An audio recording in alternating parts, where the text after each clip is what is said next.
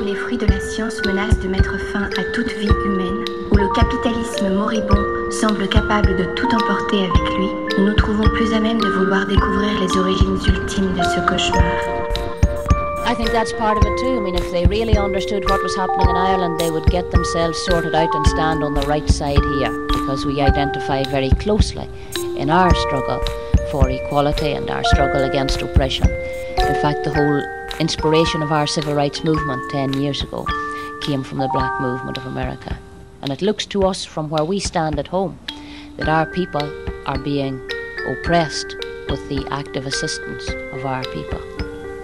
We find that very sad. But this is where, you know, power comes into it.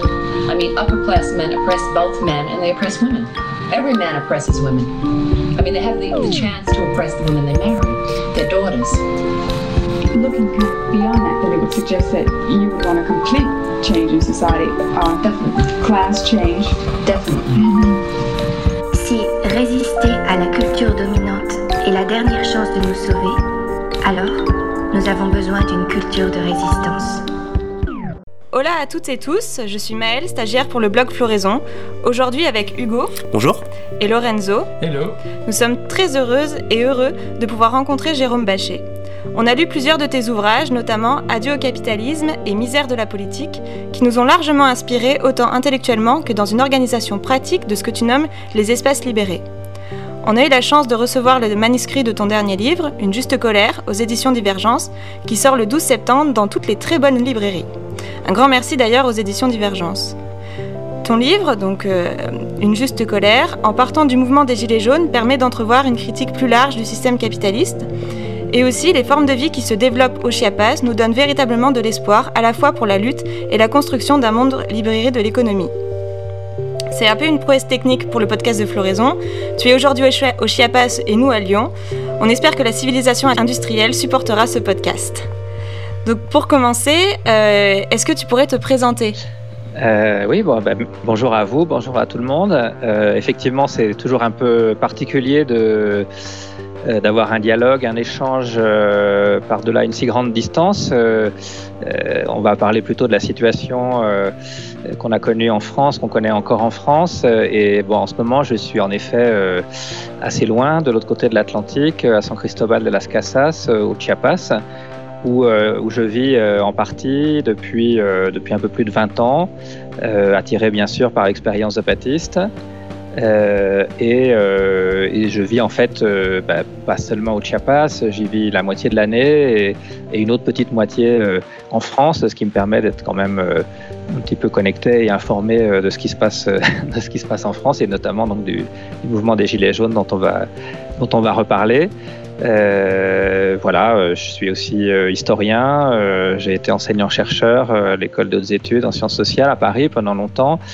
J'ai renoncé à ce travail il y a quelques années pour pouvoir être un peu plus longtemps ici au Chiapas et où, bah, où je m'intéresse donc tout particulièrement à l'expérience zapatiste sur laquelle j'ai écrit un certain nombre de choses et où je participe aussi aux activités, c'est-à-dire aux séminaires qui, ont lieu dans un, dans un espace euh, extrêmement intéressant qui est, qui est l'Université de la Terre, à, quelques kilomètres euh, du lieu où je suis euh, actuellement, dans, le centre de San Cristobal.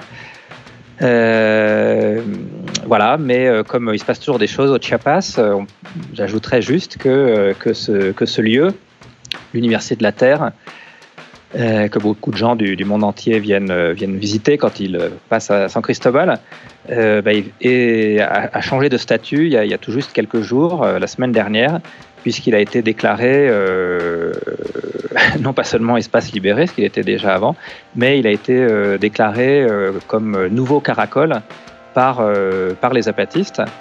Euh, c'est-à-dire un, espace proprement, zapatiste, euh, qui d'ailleurs va être euh, le siège d'un nouveau conseil de, gou- de gouvernement mis en place par les, zapatistes. Donc voilà, ce lieu qui m'est très cher change de statut et ça fait partie d'un du moment dans lequel on se trouve actuellement, c'est-à-dire que le, les zapatistes, l'armée zapatiste de libération nationale vient d'annoncer effectivement de nouveaux, de quatre nouvelles communes autonomes et euh, sept nouveaux euh, caracoles, donc centres régionaux, avec donc cette nouvelle, cette nouveau Conseil de bon gouvernement. Donc c'est un moment d'expansion, d'extension de, de l'expérience de l'autonomie zapatiste. Bah, très bien, merci pour ces précisions. Euh, donc notamment sur euh, la discussion, elle va s'articuler en trois temps. Donc tout d'abord, on reviendra sur la civilisation marchande et sa critique. Euh, puis on s'attardera sur le mouvement des Gilets jaunes, notamment en le mettant en parallèle au mouvement zapatiste que tu, viens d'évoquer. Et pour terminer, on proposera une réflexion sur la complémentarité des luttes et de la nécessité d'une lutte offensive. Premier temps. Premier temps, je prends la suite avec. Euh, donc, euh, j'ouvre euh, la première partie consacrée au capitalisme et son monde, l'économie, la dictature de l'économie, comme, comme tu le nommes. Donc, dans ton livre, Une juste colère, tu commences par une description historique du capitalisme et du néolibéralisme. Tu parles notamment d'une subordination de l'État aux mécanismes et contraintes de l'économie ce qui serait une cause structurelle de la crise des démocraties représentatives.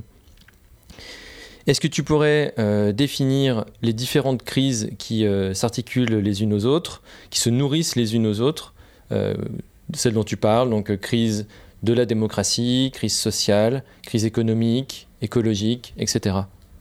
Ok, alors effectivement, je... j'ai recours dans ce livre à la, notion de, crise structurelle du, capitalisme. Euh, on peut discuter euh, de la pertinence ou non de cette, euh, expression, de cette notion.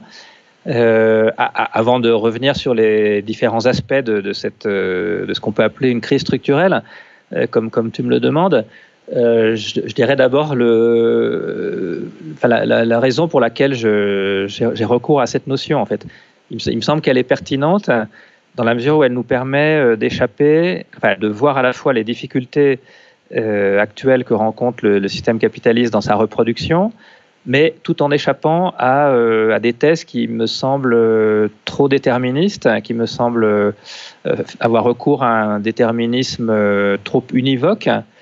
et c'est le cas, à mon avis, à la fois avec des thèses comme celle de, la crise terminale du capitalisme. C'est une expression que, Emmanuel Wallerstein a, utilisée euh, notamment, mais aussi avec la thèse de l'effondrement. Euh, qui est beaucoup plus en vogue euh, actuellement et qui a été notamment diffusée largement par, par ce qu'on appelle les collapsologues. il me semble que le problème avec ces deux, ces deux notions, c'est en effet qu'elles ont un caractère euh, extrêmement déterministe. Elles, posent un, scénario en fait unique et qui serait, qui serait, déjà, euh, qui serait déjà déterminé de manière euh, fatale et, encore une fois univoque. Et en particulier dans la thèse de l'effondrement, il y a l'idée que, que, cet effondrement de notre, de ce que les collapsologues appellent notre civilisation thermo-industrielle, euh, est en cours et d'une certaine manière qu'il est déjà advenu en fait, qu'il est, qu'il est euh, et, du coup, si l'effondrement de ce système euh, est, déjà déjà advenu ou enfin, suffisamment en cours pour qu'il soit absolument fatal, en réalité, ça, ça, a une conséquence assez fâcheuse qui est de, de dépolitiser l'approche qu'on peut en avoir, puisque si ce système est déjà en train de s'écrouler, euh, en réalité, il n'est plus, vraiment nécessaire de lutter contre lui. La seule démarche qui soit pertinente, c'est de se situer déjà dans un après, en fait, de construire et d'abord de survivre euh, face aux conséquences euh, dramatiques de, l'effondrement. Donc c'est à la fois dépolitisant et, très souvent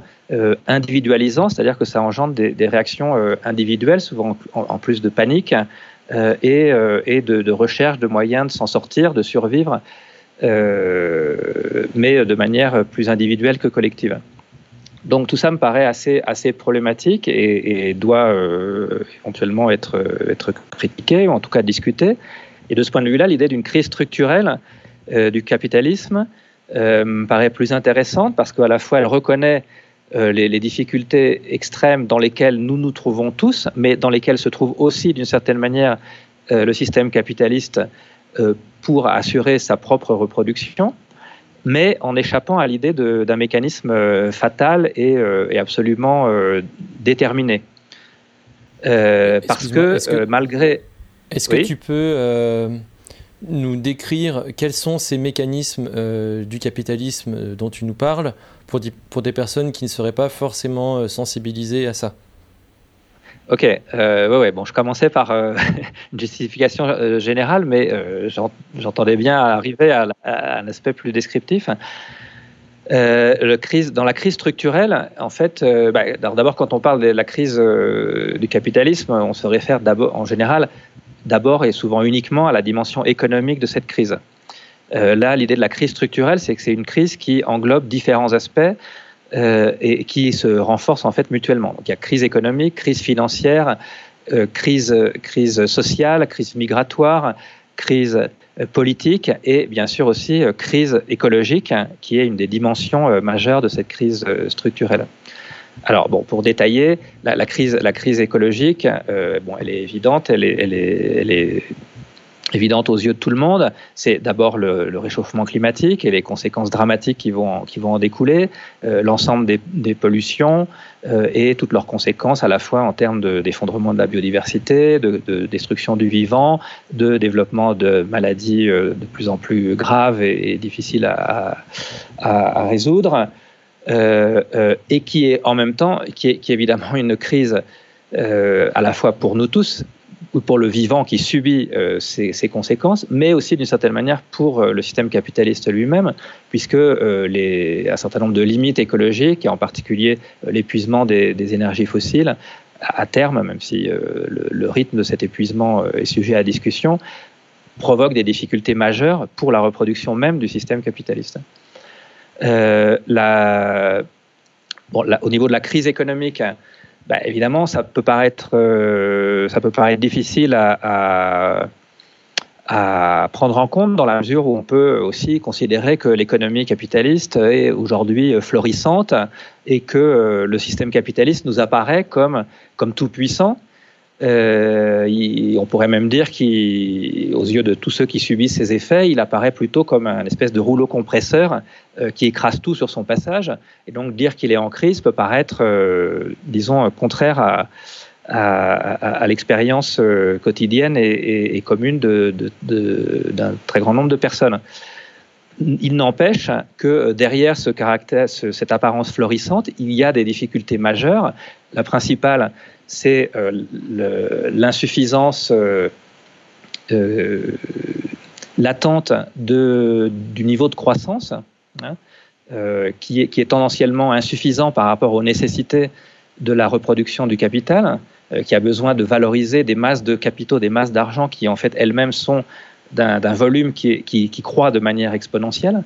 Et donc le, niveau de croissance qui est atteint, il est à la fois dramatiquement trop fort pour permettre de résoudre les, difficultés écologiques, mais en même temps, il est insuffisant pour assurer une véritable une reproduction satisfaisante, satisfaisante du, système capitaliste. Et on parle en ce moment d'un ralentissement euh, de l'activité euh, économique mondiale qui, en effet, met le capitalisme au bord d'une nouvelle crise, un ralentissement qui s'opère notamment dans l'économie chinoise, qui est, euh, qui est euh, depuis longtemps l'un des principaux moteurs de l'économie euh, de l'économie mondiale.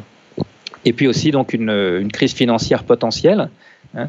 Donc, un certain nombre de difficultés du capitalisme ont pu être surmontées par l'extension du crédit, une extension démesurée du recours au crédit et à l'endettement, qui est un des traits majeurs du système de l'étape néolibérale.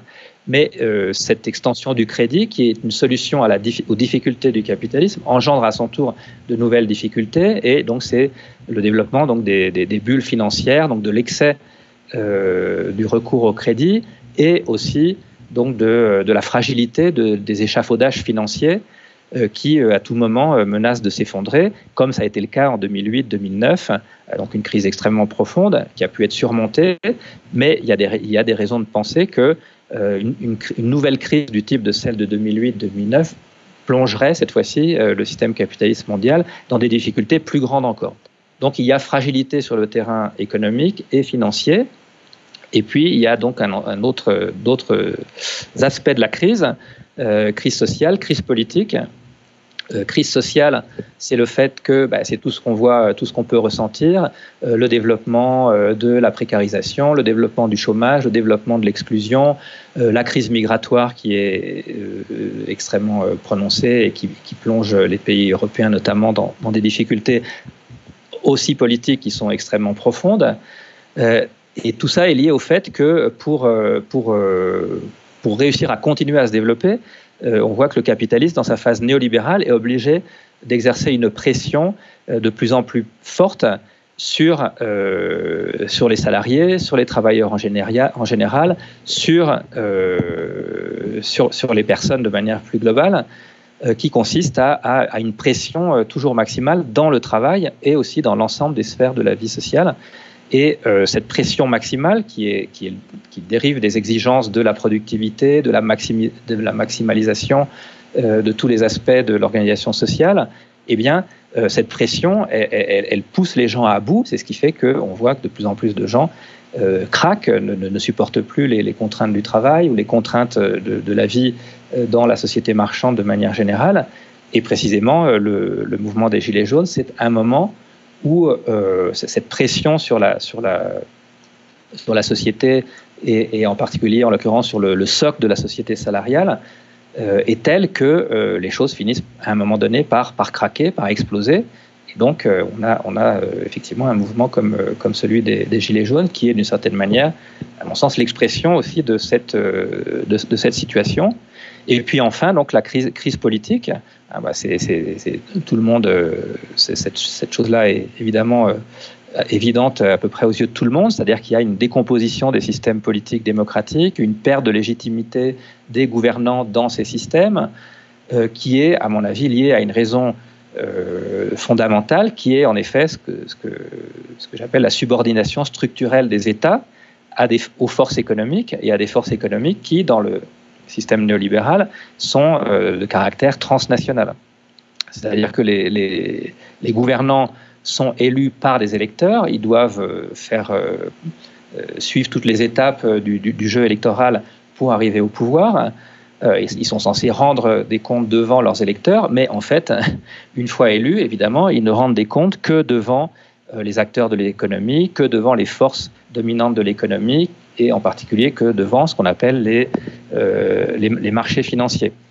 Et, donc, en fait, ils, ne font que appliquer euh, les politiques dont les forces dominantes de l'économie euh, ont besoin et qu'elles exigent de ces acteurs politiques. et, c'est la raison pour laquelle, en effet, les, les, acteurs politiques, les élites gouvernantes, perdent de plus en plus crédit face à leurs électeurs et euh, donc euh, qu'on aboutit à cette situation de, délégitimation et, euh, et, de décomposition des systèmes politiques qui, dans ce cadre-là, eh bien, sont soumis à, une dérive à peu près inéluctable vers, vers, les, vers les droites extrêmes. Et, un, et un néofascisme rampant qui est qui est bah, déjà à nos portes, sinon déjà entré dans un certain nombre de, euh, de gouvernement euh, des États euh, en Europe ou sur le continent américain notamment. On avait des questions intermédiaires auxquelles tu as déjà répondu. Tu as répondu à tout. juste une petite précision, parce qu'on entend mhm. souvent le discours d'une certaine gauche. les profits augmentent, les profits explosent, les gens se gavent. et ça peut mhm. paraître contre-intuitif, du coup, ce que tu dis, c'est qu'en en fait, il y a une baisse du profit et pourtant, on voit une augmentation des, euh, inégalités. Euh, comment ça mhm. s'explique? C'est absolument indéniable qu'il y a un renforcement euh, du pouvoir des, des, du, très haut de la société, des très grandes entreprises, des super milliardaires qui n'ont jamais été aussi riches, avec une, accentuation des, inégalités. Et, d'une certaine manière, en effet, le, il est tout à fait ça serait absurde de nier que le, néolibéralisme a permis à la fois une accentuation de ces inégalités et, euh, et, un, renforcement en fait de, des taux de profit. Il a permis de, restaurer, au moins pendant un certain temps, les taux de profit des très grandes entreprises et, donc aussi les, les, fortunes, les, plus grandes fortunes du monde qui s'affichent dans les, dans les listes que publient certaines revues et dont, dont, tout le monde connaît le montant absolument inimaginable des, fortunes. Mais d'abord, ce, phénomène a lui aussi ses, limites. Euh, et, euh, surtout, ça veut dire qu'effectivement, la, richesse produite par le système capitaliste euh, est, concentrée dans, les mains à la fois d'un nombre de personnes de plus en plus réduit et euh, aussi dans les mains d'entreprises, de, très grands groupes internationaux qui dominent l'économie mondiale et qui sont en nombre de plus en plus réduit. On a un certain nombre de recherches ont montré qu'en gros, il existe un noyau de l'économie mondiale qui est constitué par euh, environ 150 très très grands groupes euh, notamment financiers, qui contrôlent à eux seuls à peu près la moitié de l'économie de l'économie internationale. Donc c'est absolument considérable. Donc on a, effectivement ce phénomène de concentration. C'est pour ça qu'on a de plus en plus de super riches et de plus en plus de super grands euh, groupes, euh, à la fois industriels, dans, le secteur des services et dans la finance. Mais ça veut pas. Mais, malgré cela, de manière plus globale, le, fonctionnement de l'économie euh, est tendanciellement insuffisant pour assurer de manière stable euh, à la fois euh, des profits pour l'ensemble des masses d'argent euh, qui, cherchent à, des masses de capitaux qui cherchent à se valoriser, parce que cette masse, cette masse de capitaux, elle, ne fait que croître forcément, puisque euh, y a les, les, capitaux investis génèrent davantage de capitaux qui cherchent à se réinvestir, donc cette masse, elle croît de manière exponentielle. Donc il faudrait que l'économie elle-même croisse de manière exponentielle. Et c'est pour ça qu'il y a une nécessité de, croissance, et cette croissance est potentiellement insuffisante parce qu'elle est bloquée par un certain nombre de facteurs que j'ai en partie euh, euh, évoqué tout à l'heure. Donc il n'y a pas suffisamment de croissance pour euh, permettre cette valorisation globale du capital, et en plus pour y parvenir, il faut il, est nécessaire de d'instaurer encore une fois une, pression sur les salariés, euh, sur les travailleurs en général, sur la population, une pression sur les territoires, euh, avec tous les grands projets, etc., qui ont besoin de s'accaparer de nouveaux territoires, ce qui génère évidemment des résistances euh, importantes dans, le monde entier. Donc de s'approprier de nouveaux territoires, de développer de nouveaux champs de la valorisation du capital, et donc, tout ça engendre des tensions, des conflits et, un, niveau de tension au niveau social et un niveau de décomposition des systèmes politiques qui est difficilement soutenable. C'est pour ça qu'on a tout cet ensemble de facteurs de crise qui se conjoignent les uns les autres et euh, qui, euh, me permettent, qui permettent, à mon sens, de, soutenir cette idée d'une crise structurelle. Mais encore une fois, donc je reviens à ce que j'essayais de dire au début, l'idée de crise structurelle ne signifie pas nécessairement qu'on va vers un effondrement fatal du capitalisme. C'est-à-dire, pour moi, l'idée centrale de cette notion de, crise structurelle, c'est que le, capitalisme rencontre des difficultés de plus en plus grandes dans le processus de sa reproduction, mais en même temps, il jusqu'à présent, il parvient, et on peut penser qu'il peut continuer à euh, surmonter ces difficultés pendant encore un certain temps, pendant encore euh, plusieurs décennies par exemple. Euh, mais évidemment, il ne, peut, le faire qu'en engendrant des difficultés qui sont à, leur tour de plus en plus grandes. Et la plus grande de, ces difficultés, c'est la, dévastation écologique, c'est le, chaos climatique. Euh, conséquences dramatiques sont, euh, évidentes. Mais donc, il ne faut pas exclure la possibilité d'un scénario dans lequel le système capitaliste, malgré cette crise structurelle qui engendre des difficultés sans cesse de plus en plus grandes, et pour nous et pour lui, puisse malgré tout continuer à se reproduire pendant suffisamment longtemps pour, y compris, arriver à l'hypothèse euh, d'une destruction généralisée de la possibilité de la vie sur Terre. Et donc là, ça nous place face à euh, l'échéance et euh, face au défi qui est le plus grand et qui est en effet centré sur les enjeux écologiques.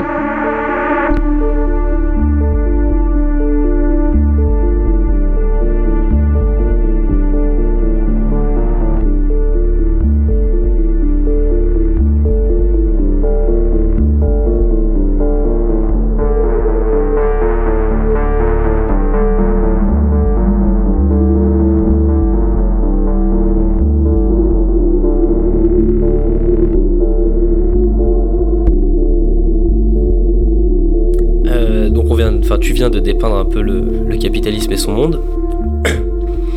Dans euh, ton livre Une juste colère, tu écris Qu'entend-on exactement par, par capitalisme? Il faut d'abord récuser l'idée selon laquelle le capitalisme ne serait qu'une amplification de pratiques euh, comme le commerce ou d'attitudes comme l'appât du gain, attestées depuis des millénaires. Au contraire, il s'agit d'un système économique et social très singulier dont la mise en place à partir du XVIIIe siècle a impliqué euh, une véritable rupture anthropologique et civilisationnelle par rapport à toutes les sociétés humaines antérieures. Euh, nous, par rapport à ça, on a, on a un avis qui diverge un peu parce qu'on pense que le. en fait, tout ça était déjà en, germe dans. En tout cas, dans, dans ce qui a fait aujourd'hui la civilisation occidentale. Euh, et dans les civilisations en général, on pense qu'il y avait déjà des, oui, des, mythes fondateurs comme la séparation de la nature, euh, une prétention, une suprématie, un orgueil, en fait, euh, qui était déjà présent avant l'émergence historique du capitalisme, même si évidemment le capitalisme est une rupture totale dans l'histoire. Et donc on aurait plus tendance à dire que la civilisation industrielle, le capitalisme, n'est que l'ultime avatar mondialisé d'une certaine forme de culture autoritaire centralisée avec laquelle il faut rompre, comme tu le dis très bien. Et du coup, qu'est-ce que tu penses de ça, de cette analyse? Euh, Alors là, c'est une grand, grand, grande discussion historique. Euh, dans laquelle je, enfin, qu'il faut, qu'il faut avoir, en effet, ça me paraît tout à fait pertinent.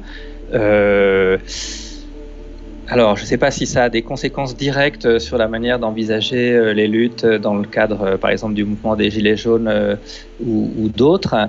mais, mais bon, c'est en effet certainement important. Moi, en, effet, j'ai quand, même, quand même tendance à, insister sur la, sur, la rupture radicale qu'introduit le, système capitaliste. Alors, évidemment, il y a des discussions. Euh, c'est pour ça que le, capitalisme, euh, c'est pas du tout un, mot magique comme ça. Euh, en, l'invoquant, ça permettrait de résoudre toutes les questions. En fait, c'est un mot extrêmement problématique et difficile. D'abord, on n'est pas du tout d'accord sur. il y, a beaucoup de discussions possibles sur la définition même du capitalisme et, en effet sur sa genèse et, même sur la chronologie de sa, mise en place. Euh, il est plus courant de, situer le, début du système capitaliste euh, au XVIe siècle, avec le début de ce qu'on appelle classiquement et scolairement les, temps modernes. Euh, à mon sens, la, rupture quand même centrale, c'est plutôt le XVIIIe siècle, c'est la mise en place du système de production industrielle avec un nouveau, nouveau système technique centré sur les énergies fossiles, la, machine à vapeur et ensuite le moteur à explosion.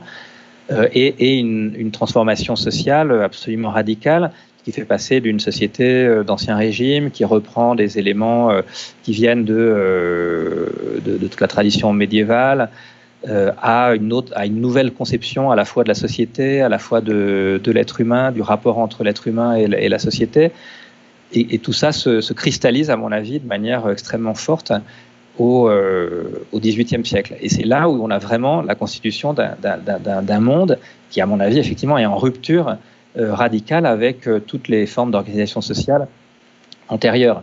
Alors, par rapport à ce que tu as dit, il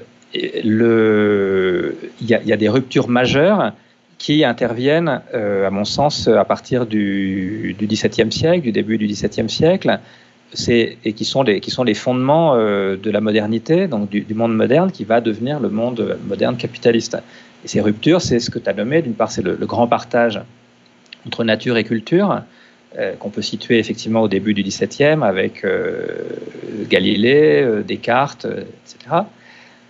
Euh, et puis donc la rupture aussi, à mon avis, très importante de, l'individualisme au sens moderne, qui pour moi aussi se met en place au XVIIe, donc entre Descartes, euh, Hobbes, Locke, etc. Euh, mais tout ça fait partie, à mon sens. Alors effectivement, ça anticipe un petit peu ce que moi je considère comme le, mouvement du le, basculement vers vers la société, vers le capitalisme en tant qu'il n'est pas seulement un système économique, mais une société ou une civilisation qu'on pourrait appeler donc la civilisation de la marchandise ou le monde de l'économie. Euh, donc en fait, euh, on pourrait dire euh, que, ce basculement civilisationnel, en fait, il se joue entre 17e et 18e siècle. Il y a plusieurs facteurs, il y a plusieurs registres, niveaux de la réalité sociale qui, se combinent. Et, donc, ce basculement, il, est à situer, là. Euh, mais dans ta question, il y a un autre euh, élément, il me semble. Donc là, sur ce point-là, on pourrait tomber à peu près d'accord. Disons que ce que je suis en train de dire, c'est que le, basculement en termes de, euh, la séparation entre l'homme et la nature, il fait, partie de cette mise en place du monde moderne capitaliste. Et je ne sais pas si on entre dans la discussion sur ce qui me semble être un autre, un, un autre volet de ta question, qui est des antécédents plus lointains euh, donc de ce qu'on pourrait appeler euh, si, entrons-y. la société occidentale. Le, euh, patriarcat. Toutes les formes d'oppression qui existent depuis avant euh, ce monde de l'économie, qui sont le patriarcat, etc. Quoi. La colonisation. La colonisation. Ah oui, là, oui, mais là, si on entre dans le patriarcat, je ne sais pas à quand on fait remonter le patriarcat, mais c'est.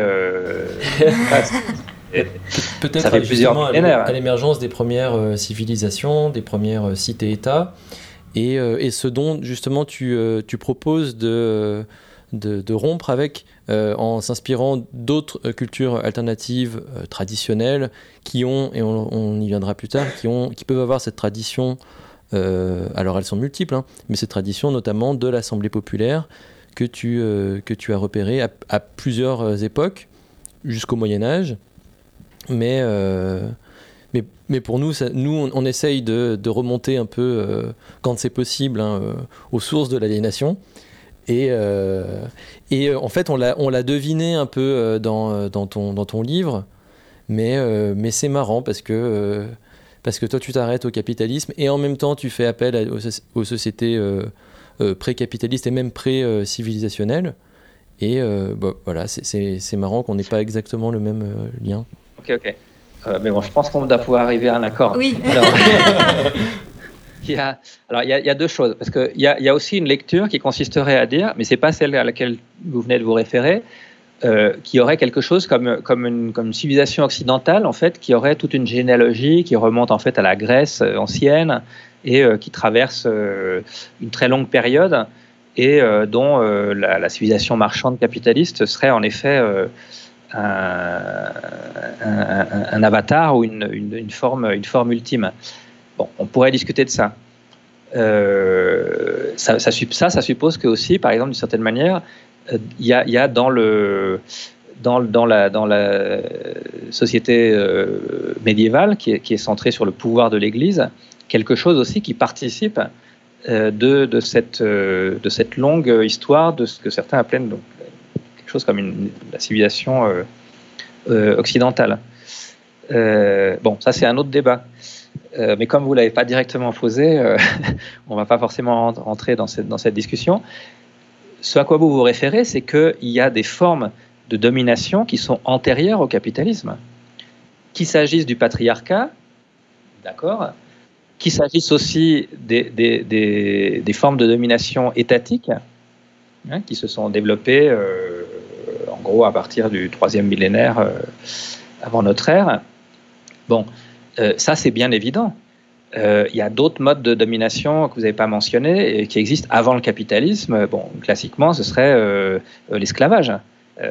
donc l'esclavage, c'est évidemment une forme d'oppression, de domination qui est particulièrement brutale et évidemment à laquelle on ne peut que, que, que s'opposer. Donc toutes ces formes de domination, elles existent euh, antérieurement au capitalisme, et évidemment que si on cherche à dépasser le capitalisme, si on a comme perspective l'établissement d'une société euh, post-capitaliste, euh, c'est parce qu'on a un horizon d'émancipation qui évidemment exclut totalement de revenir à des formes d'oppression comme celles qu'il s'agisse des formes patriarcales, des formes étatiques ou d'autres formes d'exploitation soit de la nature par l'homme, soit euh, de la femme par l'homme, soit de l'homme par l'homme, etc., etc. Mais toutes ces formes d'exploitation antérieures au capitalisme, elles me semblent fondées sur des, principes euh, qui sont extrêmement différents du, monde capitaliste. Hmm? Donc, ces formes d'oppression, de domination, elles sont évidemment à rejeter, à combattre, mais elles ne sont pas pour autant identifiables au capitalisme lui-même ou, ou, aux formes de domination qui existent dans le monde capitaliste. Je ne sais, pas si, je sais pas si je me fais comprendre. C'est juste pour souligner qu'elles coexistent en fait. par contre, elles sont, elles sont présentes, on les retrouve présentes dans le, dans le système capitaliste. si on prend le patriarcat notamment, et c'est une composante du système capitaliste. Oui, mais certainement sous des formes complètement différentes, hein. sur des formes euh, qui sont, qui, sont, euh, qui, qui, sont différentes, qui sont refonctionnalisées, qui sont adaptées à une réalité nouvelle qui est celle du capitalisme et de toutes les transformations euh, anthropologiques générales qu'elle implique, qui est ce qu'on appelle effectivement la modernité, avec une représentation individualiste de la personne, cette rupture entre nature et culture qui n'existait pas avant le, entre nature et entre la nature et l'homme qui n'existait pas ou très peu avant le XVIIe siècle. Donc tout ça reconfigure complètement, euh, par exemple, quelque chose comme euh, ce qu'on appellerait euh, ce qu'on appelle le patriarcat.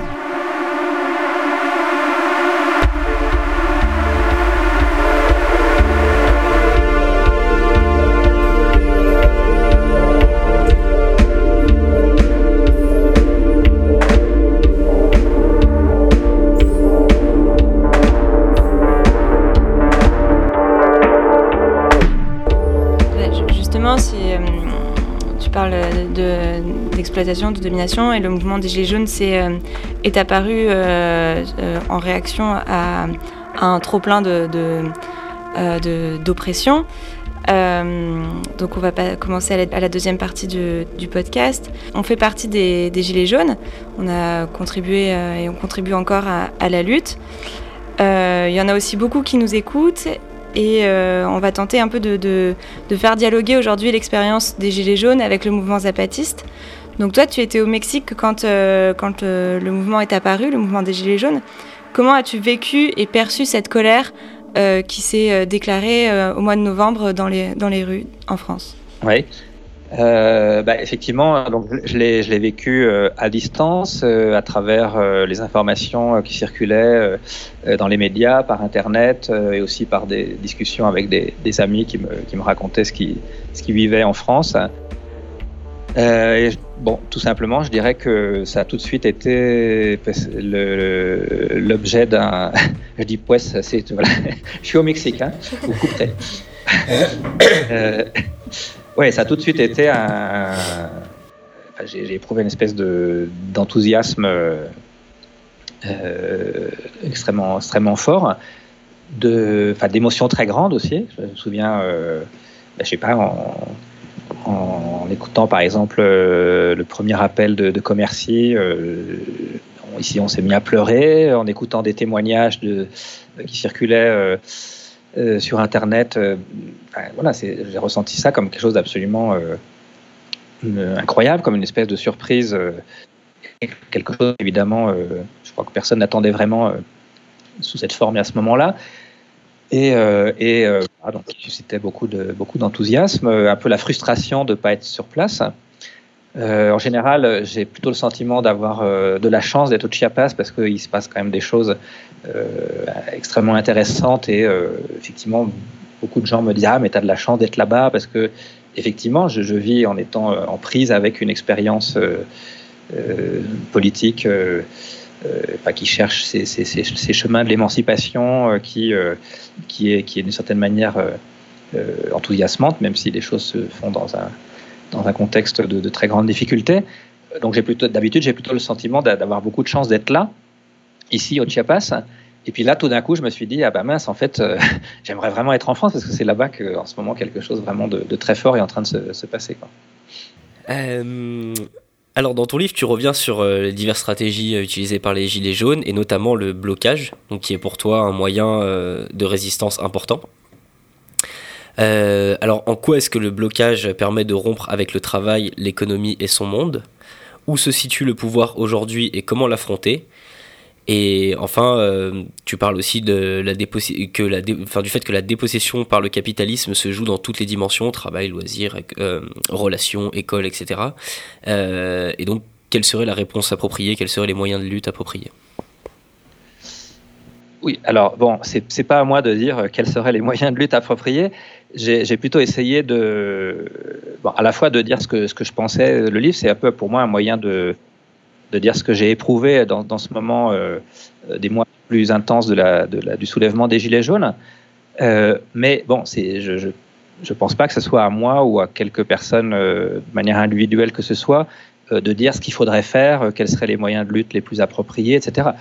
Au contraire, j'ai essayé, de partir de ce qui se passait dans le mouvement des Gilets jaunes et puis, à partir de là, euh, effectivement, de manière, euh, en effet, euh, plus individuelle, enfin, de dire ce que ça m'évoquait, de dire en quoi ça, faisait écho avec les, les, certaines conceptions que je pouvais aussi voir à l'œuvre dans la lutte zapatiste, par exemple, et donc plutôt de partir de ce qui était mis en jeu dans le mouvement des Gilets jaunes, dans le soulèvement des Gilets jaunes, et, à partir de là, de, réfléchir et de, faire éventuellement euh, d'émettre euh, un certain nombre euh, d'opinions qui en effet sont les miennes. Ce qui est dans le livre, c'est ma manière de voir et d'analyser ce qui se joue dans ce mouvement et les potentialités qu'il a fait apparaître.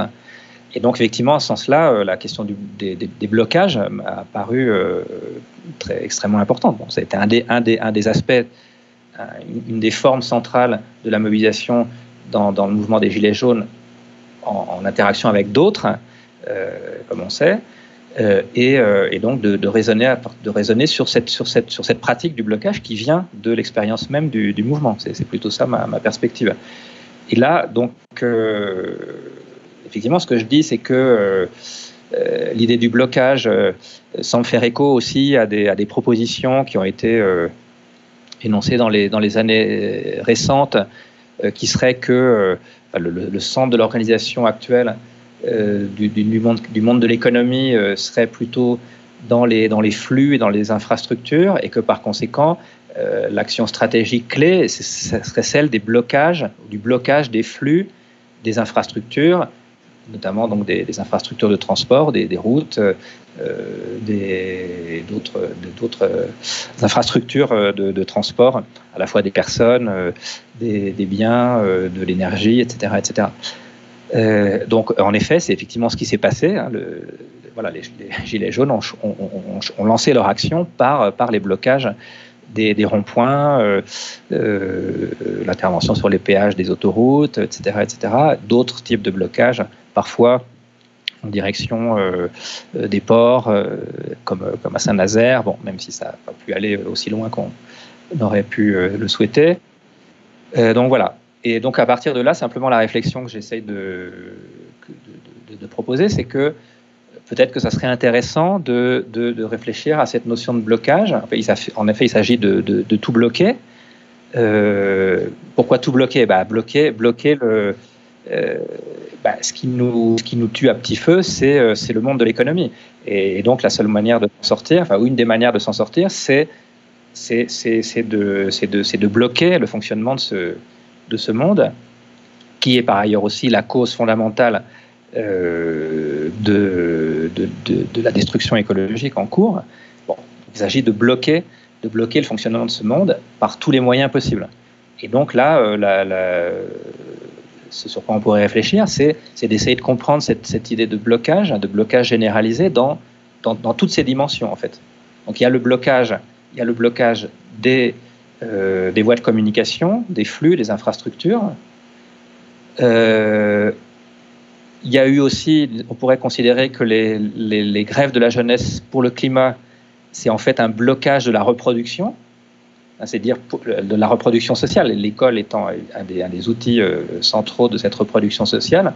Et donc le, discours de, la jeunesse mobilisée, c'était bah, pourquoi, en effet continuer à aller, à l'école si le monde pour lequel on nous forme est en train d'être totalement détruit. Donc ça, c'est finalement c'est arrêter c'est arrêter la reproduction sociale à travers, euh, à travers l'institution scolaire. En ce sens-là, c'est évidemment très fort. Bon. Euh, et blocage aussi euh, de, de la consommation. Il y a aussi beaucoup d'actions des Gilets jaunes en direction des, des, centres, des centres commerciaux. Euh, mais aussi, finalement, pourquoi pas euh, blocage de la, de la production elle-même. Et donc là, on touche à la question de la grève. Blocage de la production, ça, classiquement, ça s'appelle une grève. Euh, euh, et donc là, il y a tout un débat sur la grève. dont on peut dire à la fois qu'elle a perdu la centralité comme moyen de lutte qu'elle a eu pendant plus d'un siècle dans le cadre du, mouvement ouvrier dans son sens, dans ses formes classiques. Mais en même temps, euh, et, donc tout ça est lié en effet à une, transformation euh, profonde du système capitaliste dans lequel la sphère du travail n'est plus la seule sphère euh, fondamentale. Mais en même temps, il me semble que l'importance de la, sphère de la production et donc l'importance du travail n'a pas pour autant totalement disparu. Et de fait, on peut se dire très concrètement qu'un un, un, blocage de la production, et notamment un blocage euh, de, la production euh, et, donc de la, distribution euh, des, sources d'énergie, des carburants par exemple, aurait un effet, enfin on sait qu'elle a un effet bloquant qui, est, qui est assez déterminant.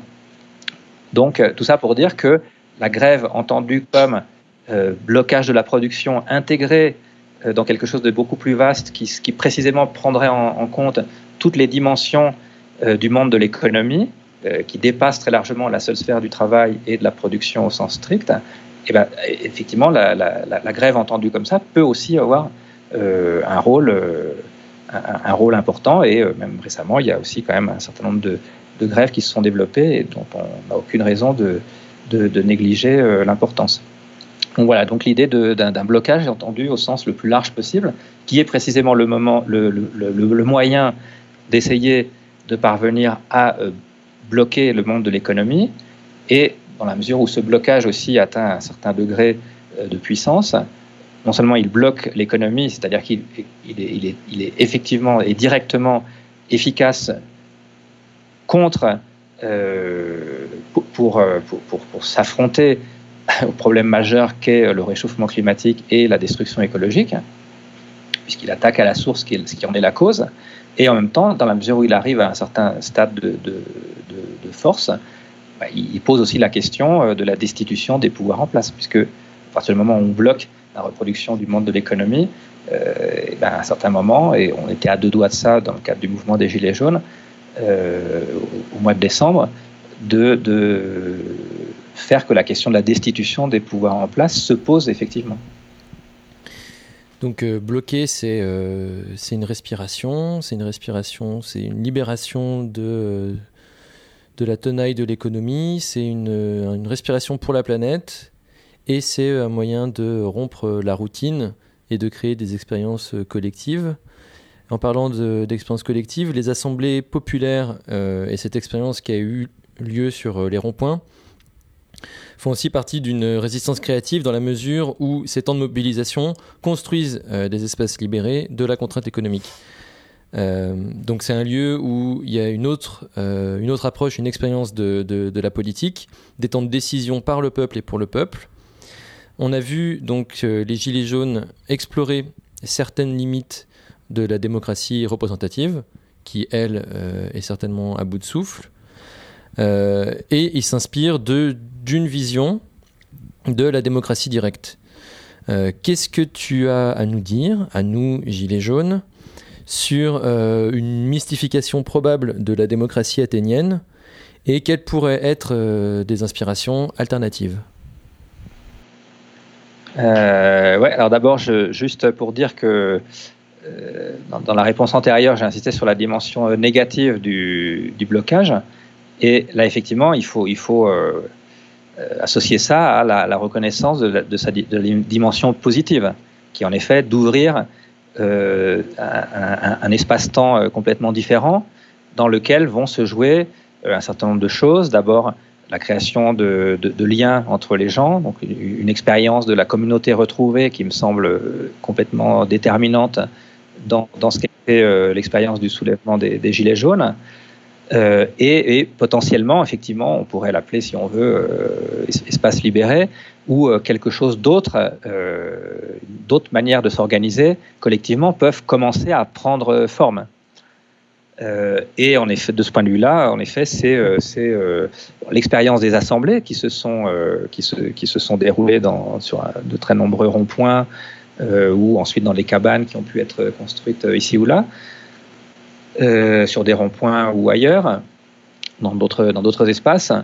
donc la pratique de l'assemblée et l'appel à, généraliser ce qui a pu être appelé des assemblées populaires, par exemple dans, dans, l'appel de Commercy.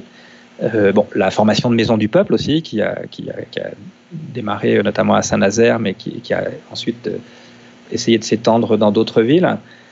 Euh, donc, euh, donc tout ça, effectivement, est l'émergence d'une autre manière de s'organiser et peut-être d'une autre politique qui, en effet, est euh, ce à quoi les, Gilets jaunes ont essayé de s'employer sur la base donc de leur, de leur critique, une critique en acte de la politique traditionnelle, dont on peut dire qu'ils ont fait exploser littéralement les cadres. Et alors, du coup, la question précise, c'était euh, par rapport à la démocratie athénienne, c'est ça? Ah Oui, euh, on, entend souvent euh, comme, modèle, comme modèle de démocratie directe, ce serait Athènes, ce serait la, démocratie grecque, qui serait un modèle de démocratie directe où, où là, y a. Y a voilà, tout, le monde est citoyen, tout le monde prend part. au, mm. au, débat, aux décisions. En quoi ça, en fait, c'est Bon, on a d'autres exemples historiques et géographiques de démocratie directe bien plus convaincantes. Et euh, peut-être que tu peux nous mhm. en parler. Notamment, par exemple, sur, euh, sur bah, ce qui se passe euh, au Chiapas avec les bons gouvernements, enfin, tout ça, tout ce système d'organisation. Oui, ok. alors, effectivement, il me semble que c'est un, là, c'est un, un, lieu commun qui, par ailleurs, est quand même fortement eurocentrique de considérer que, euh, bah, l'habitude on dit c'est en fait la démocratie a été inventée à Athènes, euh, en Grèce euh, au 5e siècle avant Jésus-Christ, etc. et donc centré sur, sur en effet l'Assemblée, l'Agora, etc. et ça, ça me semble en effet particulièrement pernicieux parce que en effet ethnocentrique et eurocentrique. et donc là, je, je, mentionne dans le livre que, que la, la pratique des assemblées euh, des assemblées euh, euh, principalement communautaires, l'assemblée comme lieu où la communauté d'habitants prend en main ses problèmes, débat et, prend les décisions qui la, concernent. Ça, en fait, c'est ce que j'appellerais un patrimoine populaire de l'humanité, un patrimoine commun de l'humanité dans ces modes d'organisation populaire euh, qui sont effectivement euh, complètement déniés par une vision euh, dominante de, l'histoire qui est qui, est totalement en fait qui est, généralement étatique en fait, c'est-à-dire qui prend le modèle de l'organisation politique étatique, hiérarchique et verticale comme, comme le devenir nécessaire de, de l'histoire des formes, des formes d'organisation politique.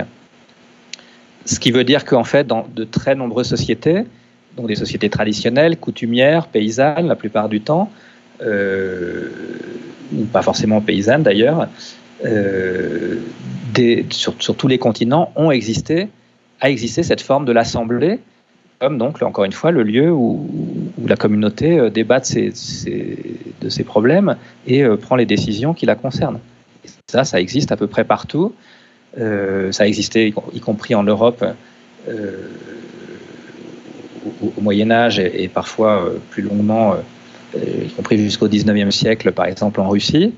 Au moment de la révolution russe, la, communauté paysanne existe encore en, Russie et un petit peu avant Bon, mais là, je, je dérive, je vais peut-être pas penser dans, Marx et les... C'est intéressant, tous ces petits exemples, multiples exemples historiques, peut-être même au Moyen-Âge, euh, les guildes.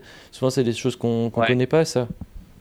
Mhm. Alors, bah, bon, par exemple, si, alors quand même, du coup, Marx, dans, dans les fameuses lettres de Marx à, Vera, Sasulic euh, dans, les années 1880, euh, bah, il, répond à la question de savoir si la, la, communauté paysanne pourrait être une forme d'organisation euh, qui ait sa place euh, de manière positive dans, dans, une société communiste.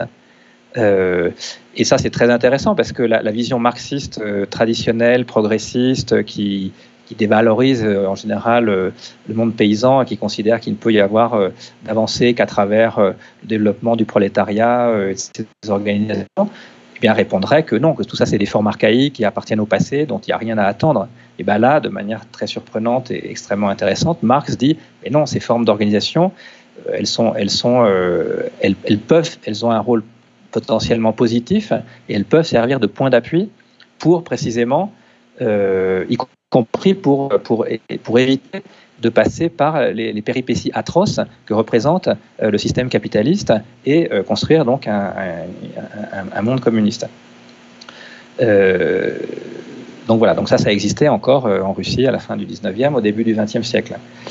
Après, si on prend l'exemple du Moyen Âge, ça nous, ça nous fait arriver sur une question assez délicate, c'est-à-dire que je dirais, je dirais à la fois que cette pratique de l'assemblée, c'est quelque chose qui a existé de manière, de manière extrêmement répandue partout dans le monde, dans les sociétés notamment paysannes, quand elles n'étaient pas totalement chapeautées par des organisations étatiques qui venaient détruire ces formes d'organisation collective et communautaire. Tout ça a existé, mais il faudrait faire attention à ne pas euh, idéaliser ces formes euh, d'organisation communautaire. Ces formes d'organisation communautaire, elles existent aussi euh, d'ailleurs dans les, dans les sociétés amérindiennes.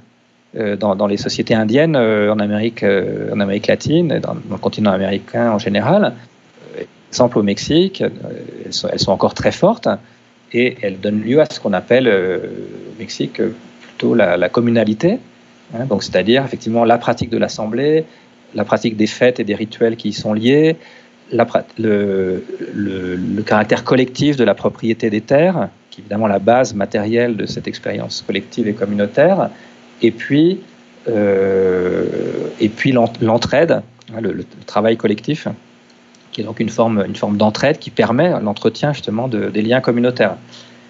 Donc, voilà ce qui, à mon sens, a existé un petit peu partout. Mais donc je disais, dans le cadre du Moyen Âge, euh, la communauté paysanne a existé dans le cadre de ce qu'on peut appeler le, système féodal dans, le Moyen Âge occidental.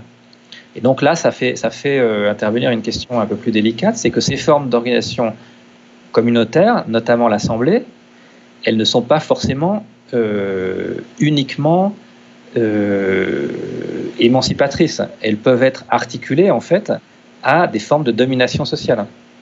Et dans le cas du Moyen Âge, bon, il peut y avoir des, tas, des discussions très longues là-dessus, sur le fait de savoir si ces formes d'organisation de la communauté euh, paysanne, villageoise, sont une forme d'émancipation par rapport au pouvoir seigneurial, ou si elles ont été, en réalité, et il me semble que c'est quand même le cas, si elles ont été en fait euh, euh, articulées à la mise en place même et au renforcement du pouvoir seigneurial. C'est-à-dire que le seigneur a d'une certaine manière intérêt à avoir une communauté structurée qui a ses institutions propres, qui dialogue avec lui, qui organise la vie villageoise et qui finalement stabilise d'une certaine manière son, propre pouvoir. Alors évidemment, ça suppose qu'il fasse un certain nombre de concessions, parce que les, seigneurs qui ont concédé euh, les chartes de franchise aux communautés, c'est la même, même chose d'ailleurs avec les communes urbaines, euh, euh, ont, en effet dû faire un certain nombre de concessions.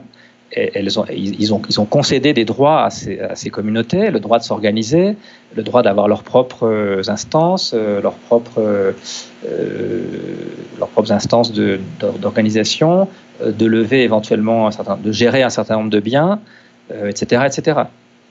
Mais euh, tout ça s'est fait dans un, lien, euh, dans, un, dans, une forme euh, de, négociation qui, encore une fois, a permis, euh, d'une certaine manière, un renforcement du pouvoir seigneurial. Donc l'Assemblée, l'organisation communautaire et l'Assemblée ne sont pas en soi uniquement euh, émancipatrices.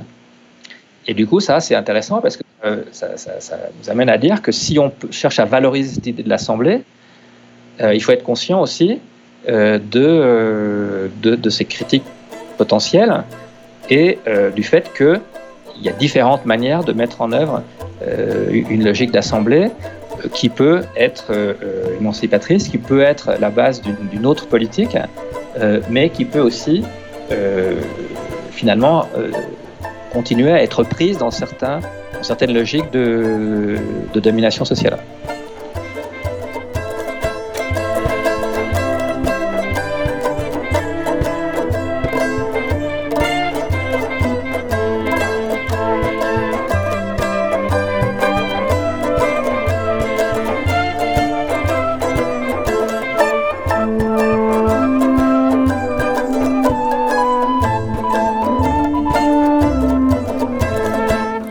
Troisième partie plus consacrée à la résistance et aux stratégies. Euh, un point que tu évoques et qui nous parle particulièrement, c'est l'hypocrisie en fait des gestes euh, individuels euh, comme unique solution ou comme unique barrage à l'écocide en cours. donc dans Adieu au capitalisme, tu écris, je cite, On ne saurait donc choisir entre construire une réalité neuve et lutter contre celle qui existe. Et ce serait un faux débat que d'opposer une attitude visant à affronter le capitalisme pour résister à ses avancées et éventuellement le détruire, et une autre qui prétendrait ne se soucier que de faire naître, à côté de l'ancien, un monde autre. On voit bien ce que cette dernière rhétorique peut avoir de séduisant, euh, mais il est vain de penser qu'on puisse s'en tenir à une attitude qui affirmerait Retirons-nous du capitalisme, ne cherchons pas à le détruire, mais seulement à construire, à côté de lui, le monde qui nous convient.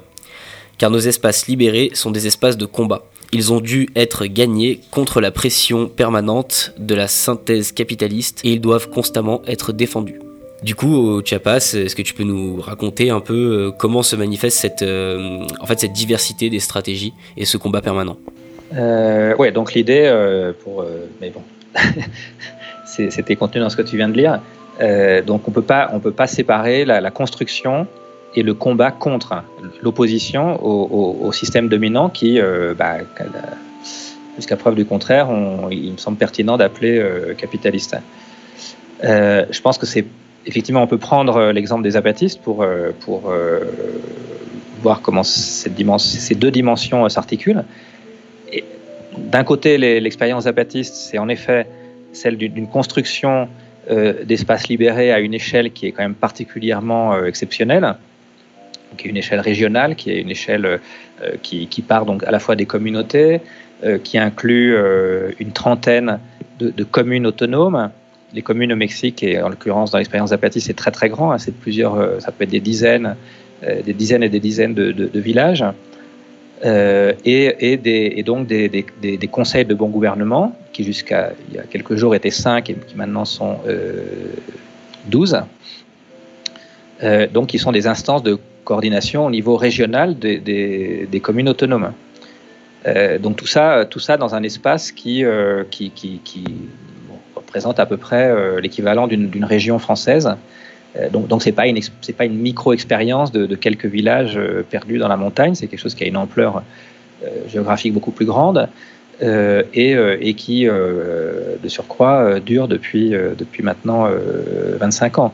Donc c'est vraiment une expérience d'une construction alternative sur des bases politiques totalement différentes de ce qu'on pourrait appeler une autre politique, euh, une politique non étatique, euh, euh, qui, est, qui est extrêmement importante et, frappante, en ce sens qu'elle a construit donc ces instances d'autogouvernement populaire, elle a construit son propre système de justice, elle a construit son propre système d'éducation avec des écoles primaires, secondaires, son propre système de santé avec des microcliniques, des cliniques régionales, etc. Et avec bah, toutes les personnes qui font fonctionner euh, tout ça sans le moindre soutien euh, de l'État mexicain, bien sûr, et au contraire en étant en but permanente aux attaques euh, suscitées par, euh, l'État mexicain, soit directement avec des interventions militaires de l'armée fédérale mexicaine, euh, avec des stratégies de contre-insurrection qui ont consisté à développer des groupes paramilitaires qui ont, qui ont, qui les, les, les, zones zapatistes, qui pendant certaines, certaines périodes ont, obligé des populations de villages entiers à fuir, à quitter leurs terres, euh, donc à se transformer. Il y a eu des, dizaines de milliers de, de, déplacés qui avaient, qui avaient été chassés de leurs terres, qui ne pouvaient plus de leur maison, etc. Euh, et différentes d'autres techniques de contre-insurrection euh, qui aujourd'hui euh, surtout avec le, nouveau gouvernement euh, euh, mexicain qui est en place depuis, l'année dernière. Donc une politique très agressive de grands projets qui viennent s'attaquer directement au, au territoire,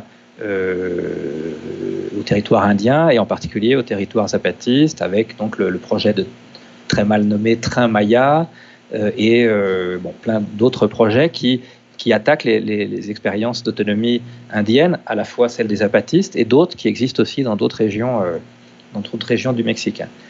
Donc, dans l'expérience zapatiste, la dimension d'opposition, de, de, lutte contre, contre un ennemi qui est, euh, bah, première, en première instance le, gouvernement mexicain et les groupes hostiles qui peuvent susciter, mais qui d'une certaine manière, de manière plus générale, et le système capitaliste de manière globale, c'est-à-dire ce, que les, ce que les apatistes appellent l'hydre capitaliste. L'hydre capitaliste, pour eux, c'est très concret. Hein. c'est tous ces projets qui viennent chez eux essayer de, de, détruire directement ce qu'ils sont en train de construire, donc l'autonomie qu'ils sont en train de construire, ou de manière perfide qui essayent d'introduire des programmes soi-disant sociaux ou économiques d'aide, et donc qui promettent des sommes d'argent à euh, ceux qui euh, quitteraient l'organisation zapatiste pour euh, accepter les, les, aides, les aides gouvernementales, qui sont en fait aussi des moyens de les intégrer dans, les logiques de marché que précisément les apatistes refusent. Donc ils doivent refuser tout ça, ils doivent refuser en fait aussi toutes les réformes néolibérales qui s'attaquent au fondement euh, des, euh, des organisations collectives et communautaires qu'ils ont jusque-là réussi à, préserver. Je parlais tout à l'heure de la, propriété collective de la terre. Bah, évidemment, au Mexique, il y a des réformes néolibérales en cours qui essayent de supprimer ces formes de, propriété sociale de la terre pour euh, faire basculer l'ensemble des, terres dans euh, le système de, euh, de, la propriété privée et, et faire basculer l'ensemble des, pratiques de la paysannerie mexicaine dans le, la dynamique du marché et, et des, logiques agro-industrielles. Bah, les zapatistes doivent s'opposer à ça. Donc ils ne peuvent construire tous les éléments que je viens d'évoquer que en s'opposant euh, à, à, voilà, à l'avancée des politiques néolibérales et donc du, ce qu'on pourrait appeler aussi le front de marchandisation. Euh, et bon, il faudrait rappeler, dans le cas des apatistes, que s'ils ont pu construire tout ça, bah, ça s'est pas fait comme ça euh, par la vertu du Saint-Esprit, mais par le fait que, il faut quand même le rappeler, le 1er janvier 1994, ils ont pris les armes et ils, ont, ils se sont soulevés les armes à la main. Et ça, ils ne l'ont pas fait non plus de manière totalement improvisée. Ils s'y sont préparés pendant dix ans. Euh, la, préparation euh, clandestine, le, renforcement euh, de, l'organisation armée zapatistes, il, s'est fait pendant, pendant 10 ans, entre 83, 1983 et, 1994. Et c'est parce que, je pense qu'on peut quand même facilement dire que c'est parce que alors, il faut préciser que les apatistes ne sont pas des militaristes forcenés. En fait, dès le 12 janvier 1994, c'est-à-dire 12 jours après avoir lancé leur soulèvement armé, ils ont accepté un cessez-le-feu. Ils sont rentrés dans une logique justement de, qui visait à s'écarter de la voie, militaire. et depuis ce moment-là, ils n'ont plus fait usage offensif de leurs armes. Mais ils conservent leurs armes donc il reste une force armée. Euh, et d'une certaine manière, ils ont donc une capacité d'autodéfense, euh, en l'occurrence militaire, qui, euh, qui leur permet de défendre ce qu'ils sont en train de construire. Donc cette idée de s'opposer, là, elle prend une forme assez particulière qui est liée non pas à l'usage offensif des armes, mais au fait d'avoir une capacité d'autodéfense qui repose sur, sur les armes. C'est l'héritage en fait de toute leur histoire, assez particulière. Et évidemment, il ne s'agit pas de dire que euh, la voie armée ou que euh, les armes sont la, seule manière euh, de, de, défendre des espaces libérés. on a des exemples d'espaces libérés en France, comme la ZAD de Notre-Dame-des-Landes, par exemple, qui a su faire preuve d'une capacité d'autodéfense sans être dans une logique de recours euh, à, la voie armée, évidemment. Euh, mais effectivement, il y a quand même un rapport, on ne peut pas s'empêcher de penser qu'il y a un rapport entre l'échelle des espaces libérés qu'il est possible de construire et le degré, euh, le, niveau d'autodéfense qu'on est capable de mettre en jeu. Mmh. et, plus on a des espaces libérés importants, c'est-à-dire aussi qui mettent en, qui, qui, attaquent véritablement le fonctionnement du monde de l'économie, eh ben, plus il faut avoir des capacités d'autodéfense euh, importantes. Et aujourd'hui, il faut bien remarquer que les deux exemples disons, de construction d'une logique d'autonomie, d'espace libéré les plus amples, notamment à l'échelle géographique, que sont donc l'expérience zapatiste au Chiapas et celle des, des Kurdes, notamment au Rojava, eh bien, ce sont deux mouvements qui ont une, dimension militaire ça, effectivement, c'est quelque chose qui doit interpeller, qui, encore une fois, ne doit pas conduire à faire un appel à la lutte armée, euh, nécessairement, mais euh, en tout cas insiste sur cette, sur cette question de, la capacité d'autodéfense euh, des, espaces, des espaces libérés. Excuse-moi. Voilà. L'armée donc de libération zapatiste, elle est pas non plus, elle fait pas non plus tout ce qu'elle veut. Il, il, me semble avoir lu qu'elle est sous contrôle d'un euh, bah, d'un peu de démocratie en fait, euh, d'une assemblée ou je sais pas, tu sais plus comment ça se passe? Euh, oui, tout à fait, c'est important de préciser ça. Alors, donc, donc l'expérience zapatiste, elle est née à partir de cette organisation militaire, donc qui a mis en place le, soulèvement armé de 1994. Mais ensuite, son rôle, le rôle de la composante militaire est de plus en plus faible. Pour autant, il n'a pas disparu puisqu'il reste là en tant qu'élément d'autodéfense potentiel. Mais ce, ce sur quoi il faut insister, c'est sur le fait que la construction de l'autonomie, euh, dont je parlais tout à l'heure, donc toute cette organisation d'autogouvernement, etc., etc., euh, ça, c'est mis en place dans l'expérience zapatiste en tant, qu'expérience civile, qui n'est pas euh, directement liée à, l'armée zapatiste ou à la partie militaire de l'organisation zapatiste. L'autonomie, c'est une forme d'organisation qui est proprement civile. Donc ça veut dire que les militaires, enfin donc ceux qui sont partie prenante de l'organisation militaire de l'EZLN ne peuvent pas y prendre part. Et que donc cette expérience, donc c'est une, expérience, euh, disons, d'autogouvernement de, populaire, de démocratie réelle, qui, euh, qui est d'une certaine manière protégée par l'armée zapatiste, mais qui se développe à côté et qui en fait euh, voudrait, désirerait se développer euh, euh, par elle-même, donc en dehors de la structure militaire de l'EZLN.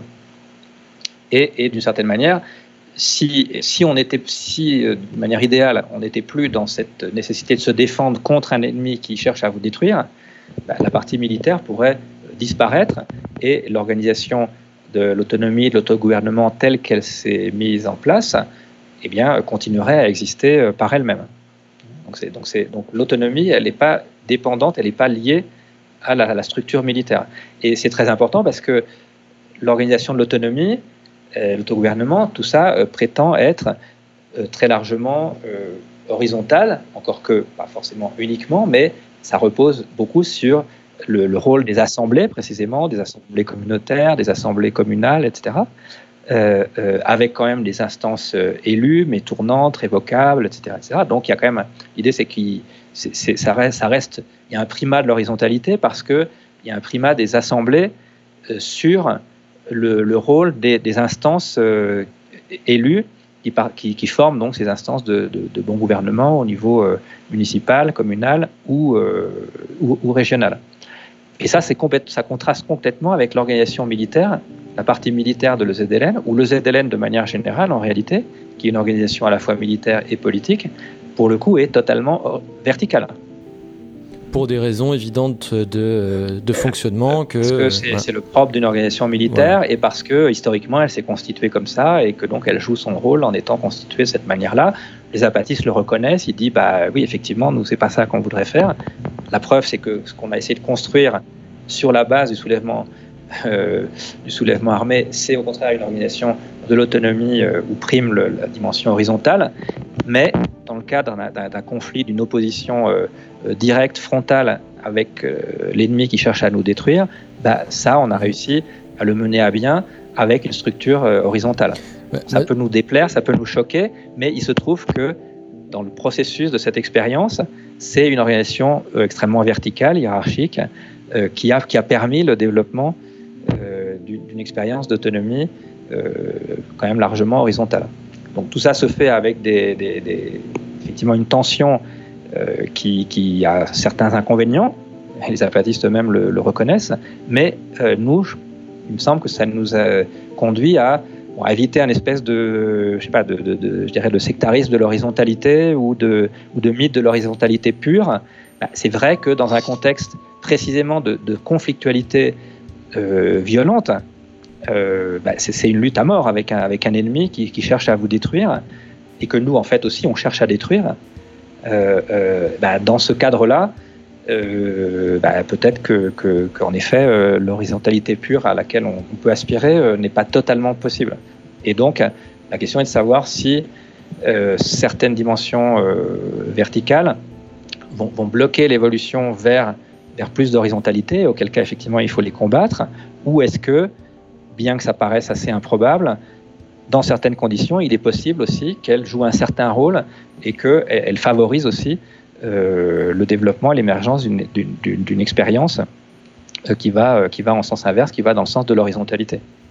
Et il me semble que l'expérience zapatiste montre un peu ça. Ouais, je trouve ça, ouais, je trouve ça vraiment super enrichissant en fait et qui brise un peu le, dogmatisme euh, qu'on peut avoir sur une certaine forme d'organisation qui pourrait, euh, enfin, un modèle qui pourrait s'appliquer à toute forme d'organisation, peu importe son objectif. Je trouve ça vraiment super dogmatique. Et d'ailleurs, on a un podcast euh, là-dessus qui parle de cette tension organisationnelle entre centralisé, décentralisé, autoritaire, consensus, et qu'en fait euh, surtout si on est dans une tradition autoritaire, effectivement, on va avoir tendance à, favoriser l'horizontalité, à, viser ça. Sauf qu'il y a certaines conditions, et ça, dépend de l'objectif, certaines conditions où, en situation d'urgence, il faut être formé, il y a des lignes de commandement, et euh, ça plaisante pas, quoi, et ça risque de vie ou de mort. Et peut-être c'est cette articulation entre les deux, cette souplesse, qui fait aussi une des réussites de, euh, du mouvement de libération zapatiste. Mhm. peut-être pour enchaîner, tu pourrais nous décrire euh, bah, le côté euh, démocratique euh, des bons gouvernements et quels sont les ingrédients qui font qu'il y a une distance minimale entre le, les, délégués, enfin les représentés et les représentants. Mhm. oui, alors, tout à fait d'accord avec ce que, ce que tu disais. donc, dans l'expérience zapatiste, euh, donc l'autonomie, effectivement, elle s'organise à ces trois échelles. Il y a la communauté, donc c'est-à-dire le village, c'est le lieu de vie euh, des, gens, euh, c'est le lieu qu'on habite concrètement. et donc là, il y a, et ça c'est traditionnel en fait, c'est pas une, c'est pas une innovation des zapatistes. Il y a effectivement cette assemblée qui est encore une fois le lieu de, discussion et de prise de décision collective. Il y a aussi souvent des, responsables élus, un, représentant de la communauté par exemple qui a un certain rôle, qui est assez faible, euh, mais qui est parfois important quand euh, justement il y a une situation d'urgence ou quand il faut prendre en main quelque chose qui, demande une réaction immédiate. Évidemment, après, il va devoir euh, soumettre ce qu'il a, fait dans l'urgence à la validation de l'Assemblée. Mais, là, il y a déjà un rôle d'un, délégué en fait de la communauté. Et donc ça, alors, je fais une parenthèse. Hein, après, je sais pas, vous verrez comment vous montez, mais mais, euh, donc il y a aussi dans l'expérience indienne, euh, indigène, euh, indienne, on va dire plutôt, quelque chose d'intéressant qui est qui est le fait qu'on peut avoir des, sortes de délégués, des sortes de représentants, peut-être même des chefs, on va dire. Mais on peut les réinterpréter si on pense à la tradition qui a été mise en évidence par, par Pierre Clastre, Hein, dans, son étude sur la chefferie euh, amazonienne, par exemple. Donc là, il y, a, une idée de chef sans pouvoir. Euh, euh, donc, la chefferie amazonienne, selon lui, c'est effectivement donc la, communauté se donne un sorte de, de, délégué, de représentant, de chef, mais en fait il est quasiment sans pouvoir. donc voilà, il faut relire Clastre là-dessus. Euh, et, donc, il, joue un rôle important. Il peut même devenir un chef militaire en cas de.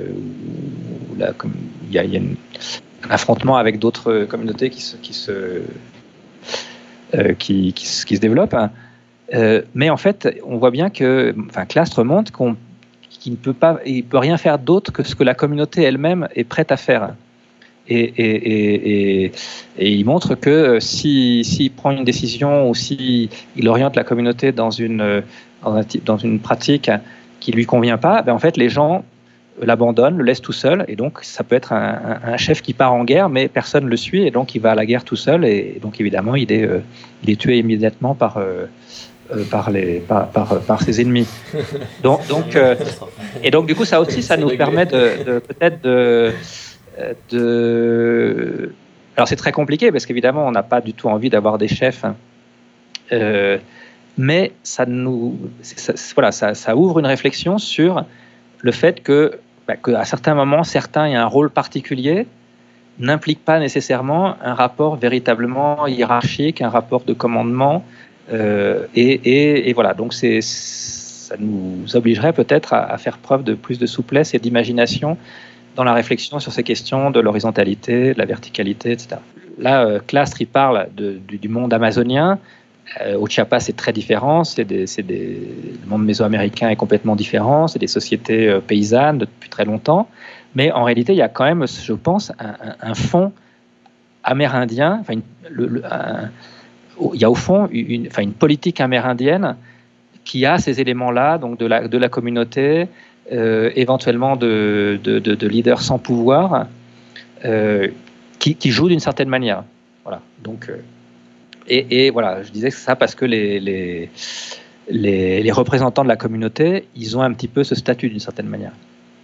Voilà et ça, ça c'est un fondement euh, qui, préexiste à l'expérience zapatiste. Donc il y a aussi des non-zapatistes qui ont cette expérience-là de la communauté euh, et de, représentants.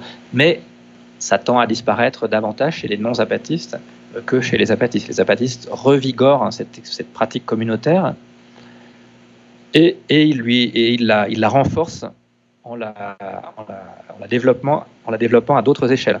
On a ensuite donc la, deuxième échelle, c'est celle de la commune, la commune autonome.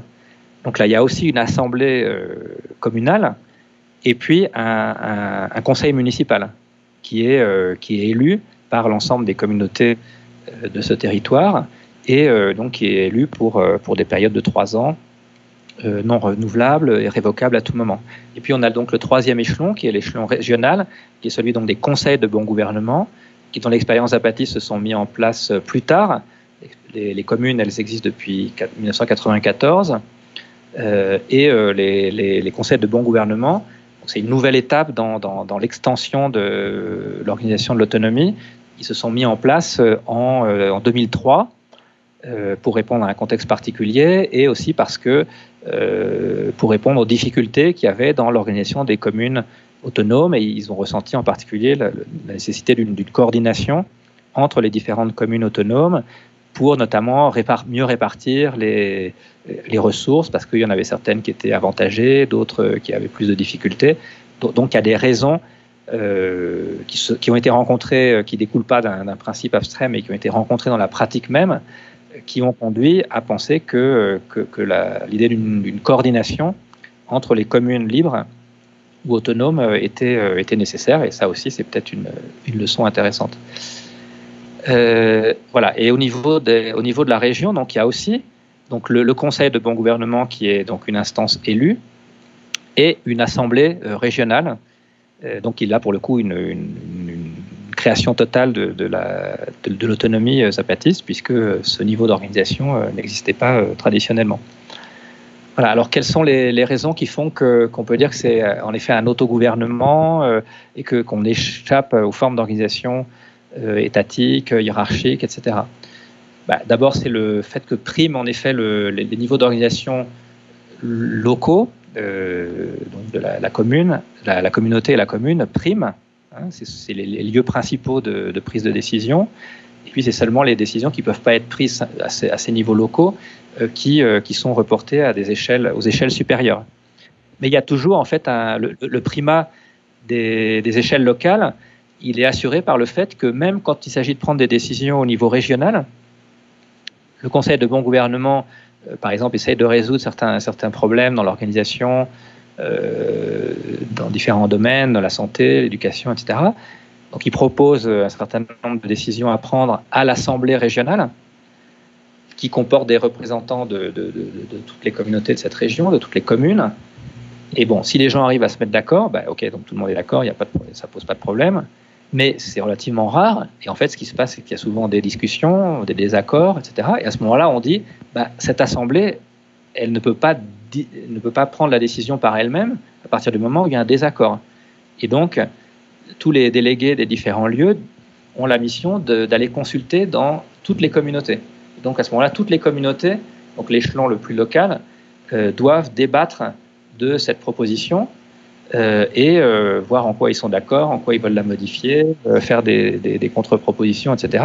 Et on renvoie toutes ces, toutes ces, les, les, délégués donc ont la mission ensuite de faire remonter toutes ces, tous ces avis des communautés à l'Assemblée régionale, qui doit élaborer une nouvelle proposition qui essaye de prendre en compte tout ça. Et à ce moment-là, si on a un accord, bah, ça va, très, ça va, c'est approuvé. Mais si on n'est pas d'accord, bah, il faudra à nouveau redescendre vers l'échelon local. Donc on voit qu'on a une procédure extrêmement compliquée, éventuellement lente, mais qui est l'expression euh, concrète du primat des instances locales par rapport aux instances euh, euh, régionales. Donc ça, c'est un point très important. Il y a le fait qu'effectivement, les, mandats sont révocables à tout moment. Hein, donc c'est aussi une marque qui fait que les, délégués restent en permanence soumis à l'approbation de ce qu'ils sont en train de faire par ceux qui les ont mandatés. Euh, c'est décisif. Et puis il y a quelque chose qui me semble aussi très important dans l'expérience zapatiste, c'est de veiller à ce que ceux qui ont été élus pour siéger dans ces instances ils ne le sont pour un temps très court. Ils ont en fait un pouvoir extrêmement restreint puisque tout ça est contrôlé par euh, les différentes assemblées des différents niveaux que je viens d'évoquer. Mais malgré tout, ils pourraient, pendant le temps où ils sont cette, cette, euh, cette fonction, ben, en fait, se, se, détacher de le, du mode de vie commun et, et assumer en fait une, une, position par rapport aux décisions à prendre qui serait qui seraient déterminés en fait non plus par leur intégration dans la vie commune de tout un chacun, mais par euh, la, position surplombante dans, on, dans laquelle on les a mis euh, fuse de manière extrêmement temporaire. Et donc là, les apatistes, ils ont dit, ben, ils sont bien conscients de ce risque, et donc ils ont dit, eh ben là, il y a un problème. Et donc, dans l'expérience apatiste, on voit aussi que c'est très, pas du tout des, grands principes hein, qui sont qui sont mis en place comme ça abstraitement, c'est bon, on y va, on démarre, on fait, on tente cette expérience, on ne sait pas du tout comment on va le faire, mais on se dit qu'on va résoudre les problèmes de manière euh, assez pragmatique en fonction des, difficultés qui vont se présenter euh, très concrètement. Donc c'est un, chemin. voilà, donc ça c'est l'idée de caminar preguntando, donc on, avance en posant des questions. On, on renonce totalement à l'idée qu'on aurait la certitude dès le départ la préscience de ce qu'il faudrait faire avec un schéma très construit, très élaboré préalablement tout ça, euh, ce genre de certitude, c'est totalement balayé. On se dit, voilà, on y va, on avance. Et en fait, on avance avec quoi? Bah, Avec nos incertitudes, précisément pas nos certitudes, avec nos questions euh, de, qui consistent à nous demander, mais comment ça va marcher? Comment on va faire? Bah, On va voir pas à pas, on va essayer de, de résoudre euh, en fonction. Donc ça, c'est vraiment une méthode, un changement de, paradigme au niveau de la, méthode et même de la manière de concevoir l'action politique qui est, me semble, très importante.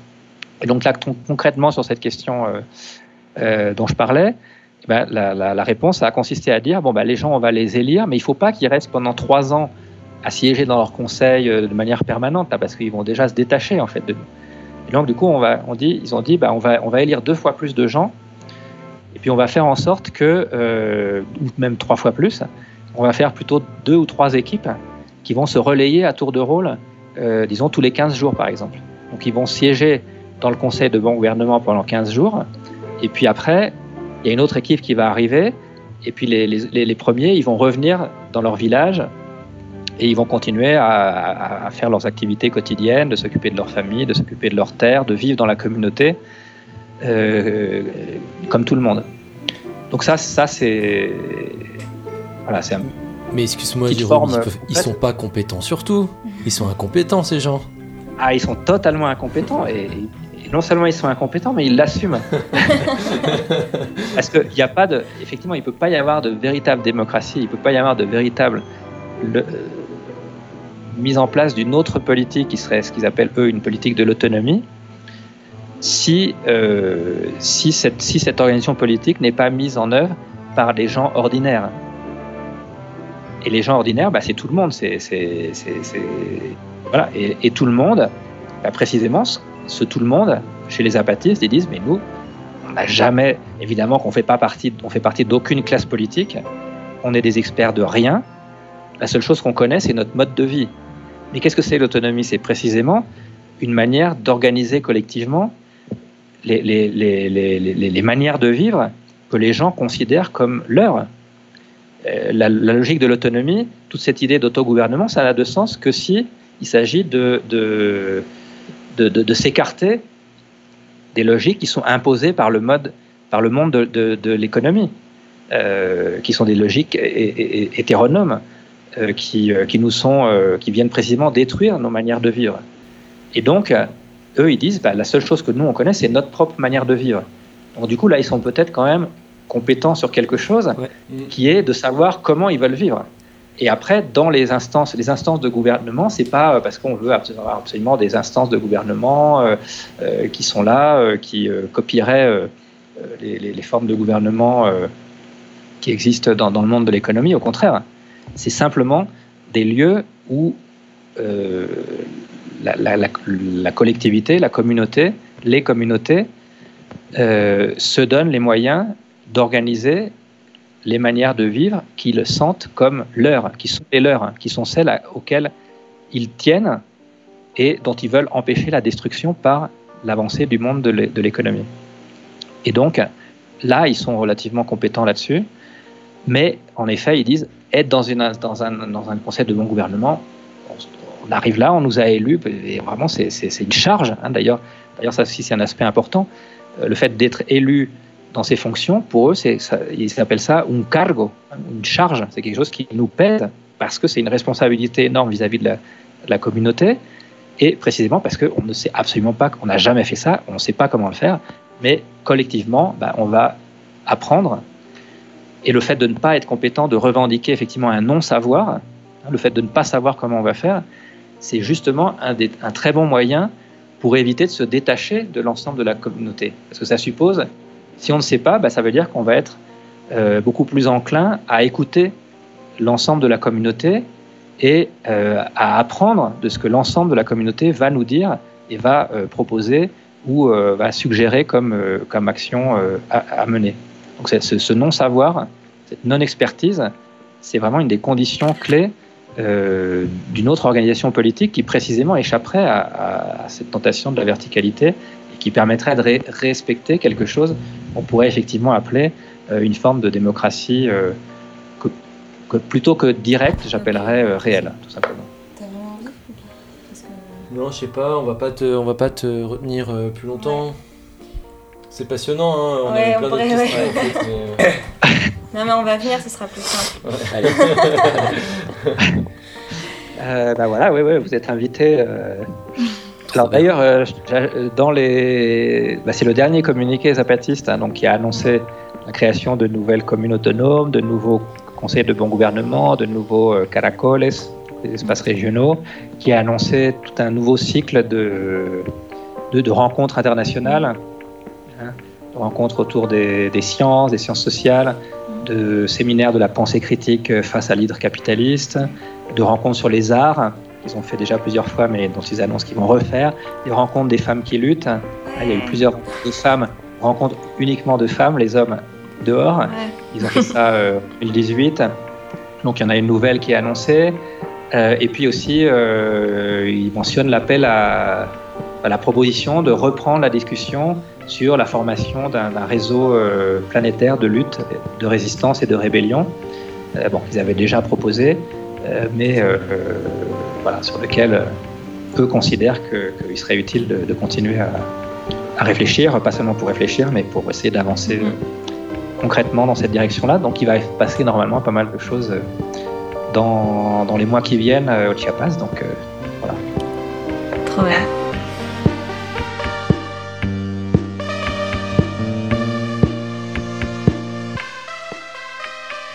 Un très grand merci pour nous apporter ces quelques éclairages venus directement du Chiapas. Nous soutenons la lutte des apatistes et toutes les luttes qui défendent le vivant face à une civilisation mortifère et qui fragmentent le monde pour faire des espaces libérés partout. N'hésitez pas à partager ce podcast s'il vous a plu. Merci Jérôme et merci aux éditions Divergence de nous avoir fait confiance. Merci à celles et ceux qui nous soutiennent sur Tipeee et pour tous vos messages. Ni Dieu, ni Maître, ni Marie. Vive l'anarchie, vive les Gilets jaunes et vive le Chiapas. À bientôt. Merci à vous.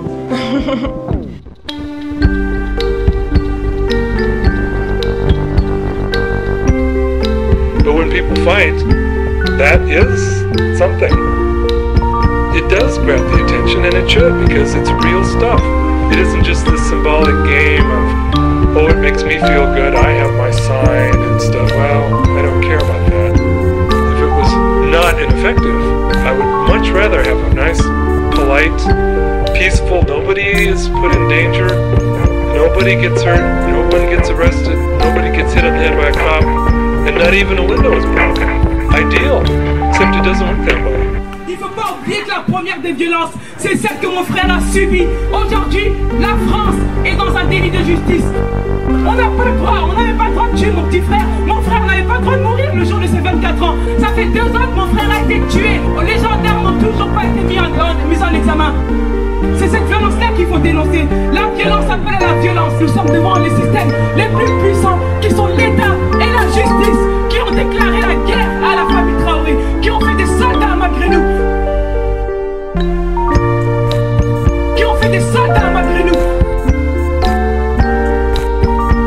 Our planet is dying. Actually, she's being drawn and quartered. We are on the verge of complete biotic collapse. And that is 500 million years of evolution gone. We are out of soil, we are out of species, and we are out of time. We really need to start thinking like a serious resistance movement because this is a war. I know it's been going on 10,000 years. It feels like daily life. The lights are on, the cupboards are full, but this is a war. And if anyone is left to look back 100 years from now, they are going to wonder what the fuck was wrong with us? That we didn't fight like hell when our planet was going down. Now, you love something or you wouldn't be here. Whatever you love, it is under assault. Love is a verb. We've got to let that love call us to action.